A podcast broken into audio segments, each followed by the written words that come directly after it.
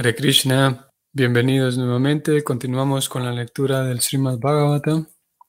Punto primero, capítulo 16, texto 4. Om Namo Bhagavate Vasudevaya.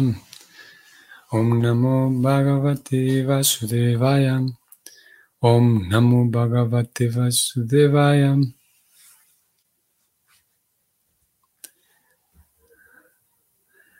Niyagrahau yasavira kalim dikviyaye kochit nripalingam daram sudram nantam gomitunam pada. La traducción del verso es la siguiente. Una vez, cuando Maharaj Pariksit se dirigía a conquistar el mundo, vio al amo de Kali Yuga, quien era más bajo que un Shudra, disfrazado de rey y lastimando las patas de una vaca y un toro. El rey lo aprehendió de inmediato para imponerle el debido castigo.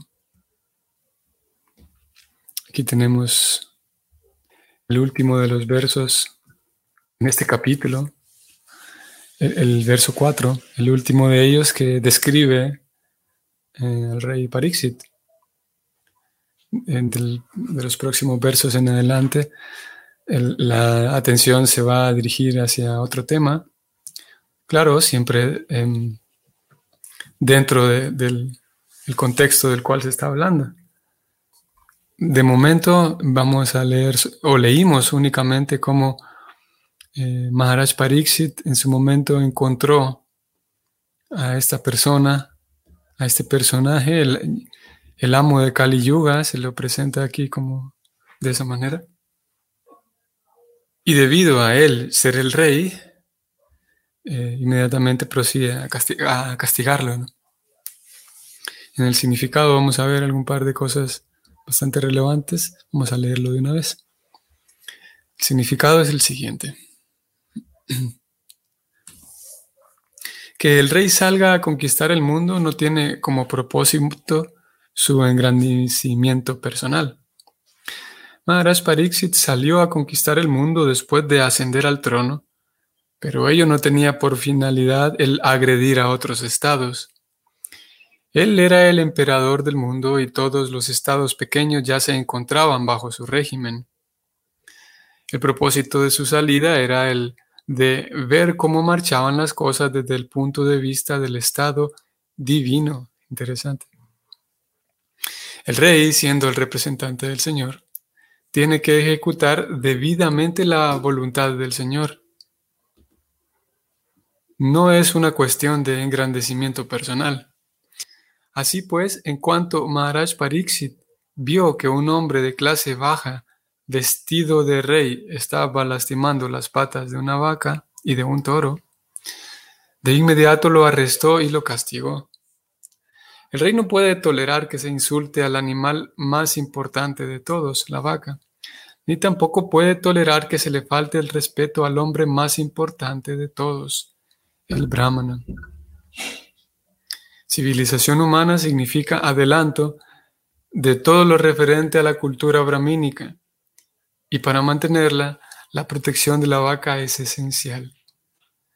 En la leche hay un milagro, pues contiene todas las vitaminas necesarias para sustentar las condiciones fisiológicas humanas en aras de logros superiores.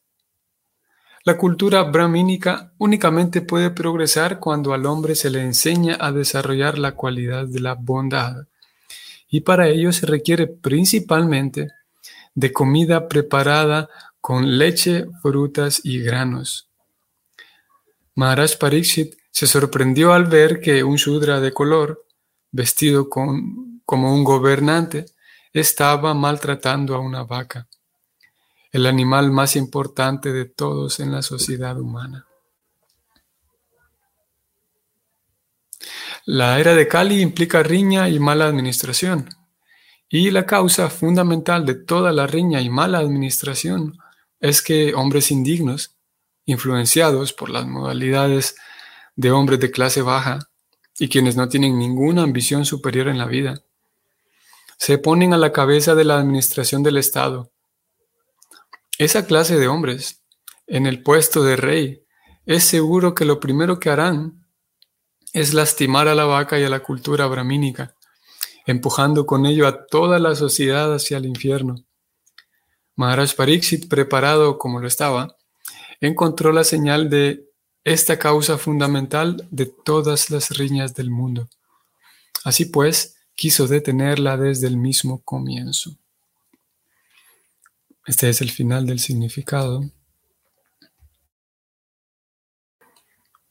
Voy a leer nuevamente la traducción del verso.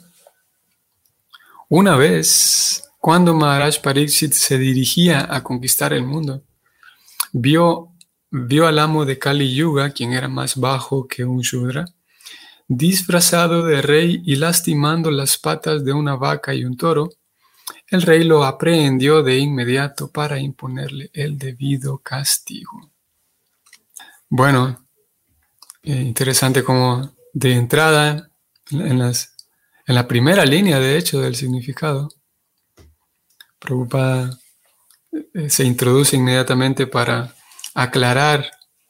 Vemos ese cuidado que Prabhupada, como, tanto como escritor, no solo escritor, sino más bien como un intérprete, el rol que él está jugando aquí, que son varios en realidad, pero en su rol de intérprete lo que está haciendo es tratar no solamente de traducir las palabras de aquel libro llamado el Bhagavatam, sino también tratar de interpretar, eh, ofrecernos a nosotros una traducción que no solamente es eh, eh, literal de cada palabra, sino que también es una traducción cultural.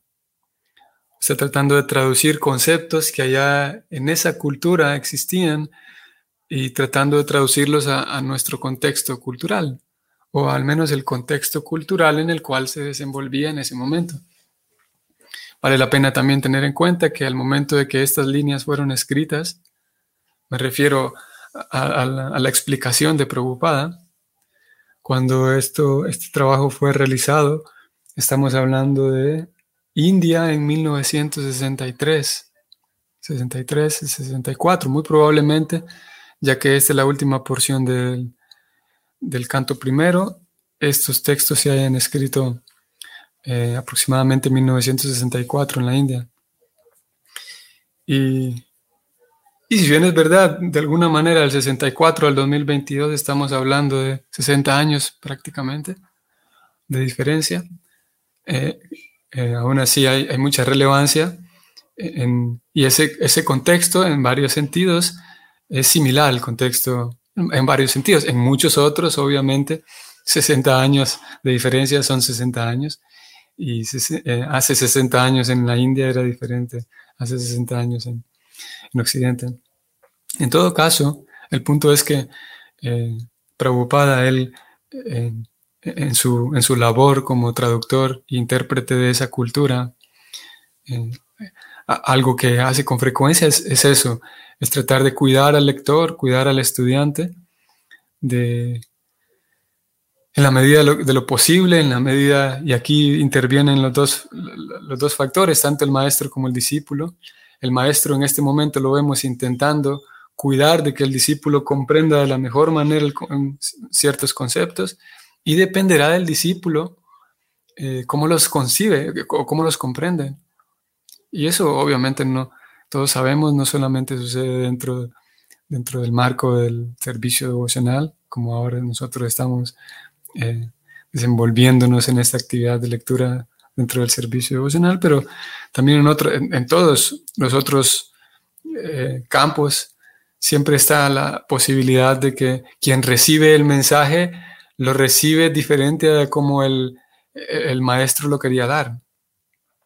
Porque eh, por diferentes razones y una de ellas es dentro del estudio de la filosofía, hay algo que se llama la epistemología y es básicamente es eh, la epistemología nos serviría para hacer un test y, sentarnos durante un momento y pensar de dónde aprendí esto que aprendí, esto que aprendí, qué fuente tiene, por qué lo tengo aquí guardado en mi memoria. Eh, por ejemplo, para dar un ejemplo concreto, vamos a ir al verso. Eh, aquí la, primera, bueno, de hecho, el mismo, la, misma traducción del verso se habla de cómo Parixit fue a conquistar, a conquistar el mundo. Y en el significado preocupada, como dije en la primera línea, él va a dedicar un momento para aclarar esto de qué significa conquistar el mundo. Entonces, en la, epistemología nos ayudaría para determinar qué comprendo yo por conquistar, qué implicancias tiene en mi propia comprensión. Hasta este momento he recibido cuánta información de este verbo conquistar, de la acción conquistar. Por lo tanto, eh, ¿qué comprendo yo por ella? Porque si yo tengo una comprensión, como generalmente, si yo tengo una comprensión de que conquistar significa someter por la fuerza a alguien más, posiblemente voy a tener una mala em, apreciación de, en este caso, las actividades que hacía el rey Parixit. Si se nos viene diciendo que el rey Parixit hace dos versos, tres versos leímos que él era un devoto del Señor, tenía todas las buenas cualidades. Y aquí en el verso 4 aparece que él salía a conquistar el mundo. Y si, como digo, si yo tengo una impresión no muy positiva de este acto de conquistar, conquistar el mundo, puede ser que me, tope con, una dificultad eh, tratando de comprender cómo es que este gran devoto del Señor hacía cosas tan feas y desagradables como conquistar a otros reyes. Pero entonces vuelvo a lo que estaba diciendo, preocupada en su carácter de, en su, en su papel de traductor y de intérprete, aquí lo está haciendo. Eh, aclara el asunto, que conquistar no significa eh, que tenga un propósito de engrandecimiento personal, no era por, por vanidad. Y es curioso cómo preocupada, de hecho, le da la explicación que le presenta, hace que lo, que lo podamos, que tengamos la oportunidad de apreciar el acto de conquistar desde una perspectiva prácticamente diametralmente opuesta, casi lo contrario. Porque si Pariksit Maharaj sale a conquistar el mundo, que él aclara de entrada que no es por engrandecimiento personal, sino más bien es para, y aquí dice, no es para agredir a otros estados, sino en realidad debido a que otros estados ya estaban bajo su régimen, aquí nuevamente podemos hacer el mismo, hacer uso de la epistemología nuevamente y preguntar ¿Qué entendemos? ¿Qué entiende cada quien por régimen? Estar bajo el régimen de alguien.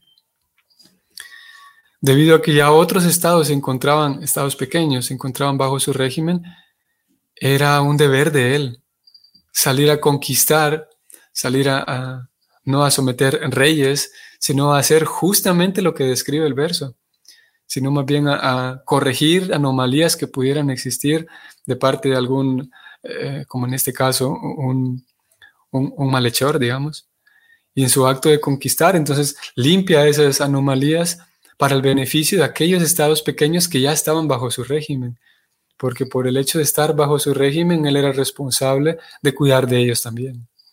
Por lo tanto, su acción misma de salir a, conquistar eh, consiste más bien buscando el beneficio de aquellos que ya confían en él, tanto ciudadanos de su propia de su, propia jurisdicción como otros estados pequeños.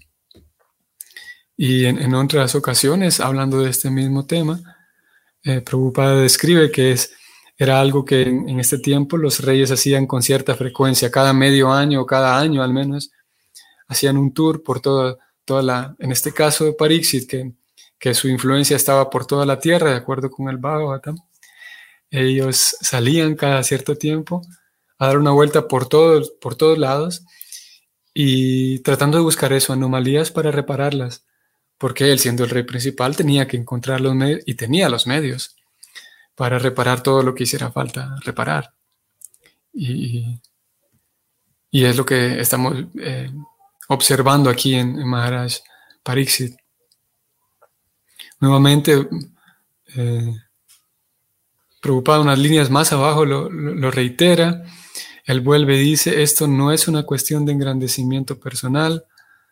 Y es curioso cómo él luego lo va a contrastar.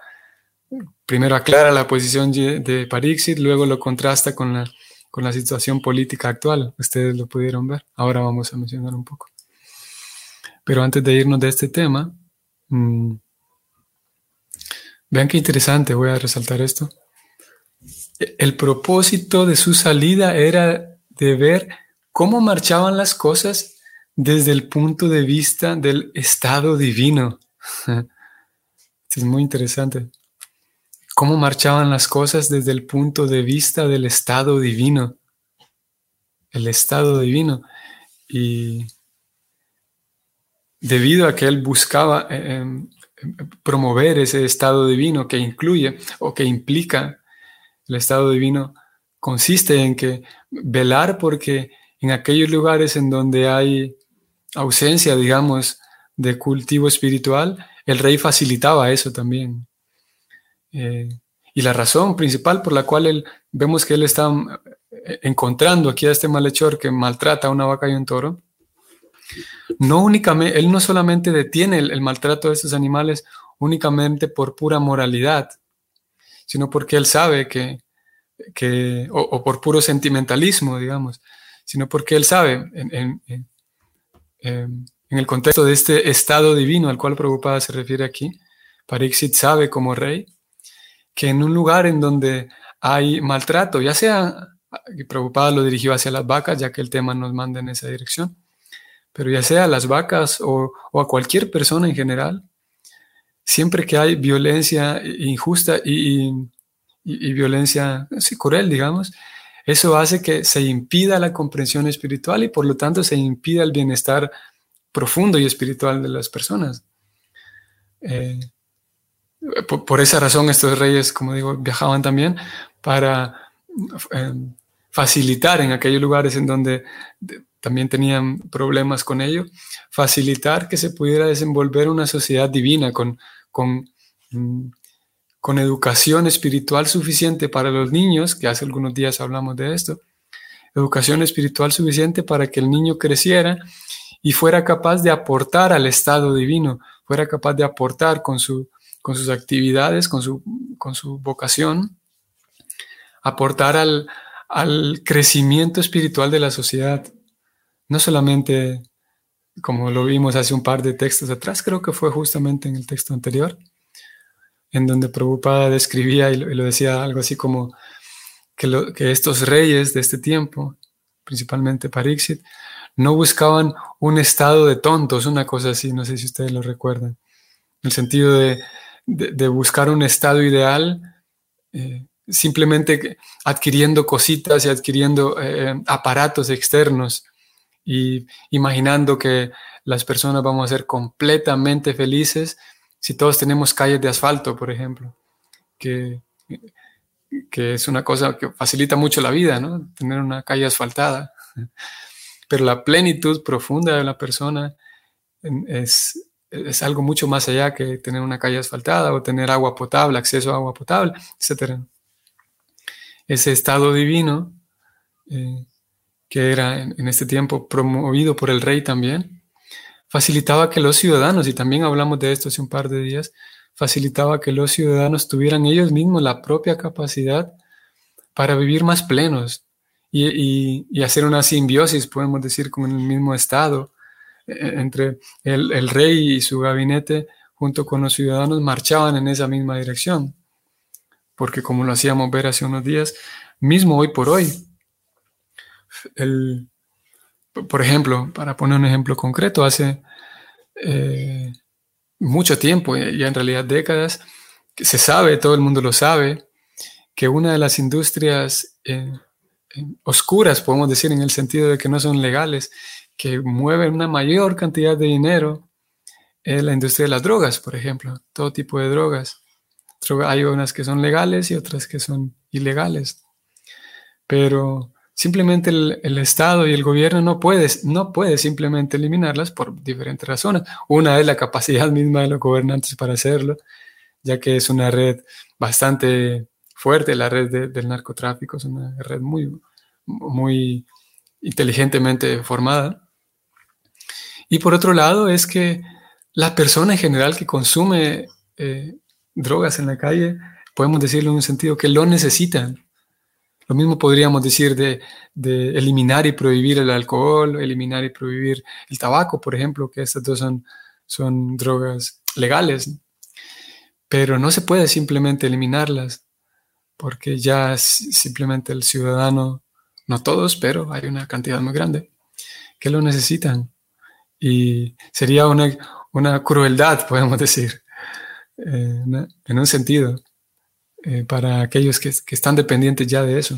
Y esa es una característica de Kali Yuga, de que ese estado divino, ya que un estado divino eh, promueve felicidad espiritual, el, estado divino ausente en Kali Yuga, pues como consecuencia de ese estado divino ausente, entonces hay una ausencia de, de todo, lo relacionado con la vida espiritual, como, como de ahí parte la moralidad y la ética y los buenos relacionamientos, etc. Como dije, preocupada contrasta ese, esa búsqueda del estado divino con la civilización, eh, podemos decir, actual. Voy a subrayarlo aquí. Hombres de baja clase, estoy leyéndolo textualmente, quienes no tienen ninguna ambición superior en la vida se ponen a la cabeza de la administración del Estado. Eso es bien, bien interesante. Hace algún tiempo en, en Grecia había un concepto, era el concepto del hombre idiota, que no era peyorativo como hoy por hoy lo podemos usar. El hombre idiota era simplemente aquella persona que contrastaba con el hombre político, el hombre político era, o el, ser humano político, pues, era la persona que aspiraba a trascendencia o, aspiraba al menos a, aportar algo bueno a la sociedad, aspiraba a hacer un aporte a la sociedad, porque sabía, era un, un ser humano bastante social en ese tiempo. Entonces era un ser humano que aspiraba al mejoramiento social. Y en contraste, contrastado con ese hombre político, se entendía al hombre idiota. Una persona que simplemente, como digo, no era peyorativo, simplemente era una persona que no aspiraba a una mejoría social, solamente se centraba en lo suyo, sin mucho deseo de, aportar algo a los demás. Se centraba en lo suyo. Hoy por hoy hay esa, esa carga peyorativa en la palabra, en el adjetivo idiota. Pero curiosamente, aquí lo acabamos de leer, esta descripción calza con esa descripción del hombre idiota que, contrasta con el hombre político. El hombre idiota no tiene ninguna ambición superior en la vida. Simplemente, como ya lo hemos visto en tantas oportunidades, quienes estén familiarizados con la obra de Prabhupada, tanto en sus libros, entrevistas, Prabhupada describe con mucha frecuencia la sociedad actual como una sociedad animal, porque no hay ninguna ambición superior en la vida.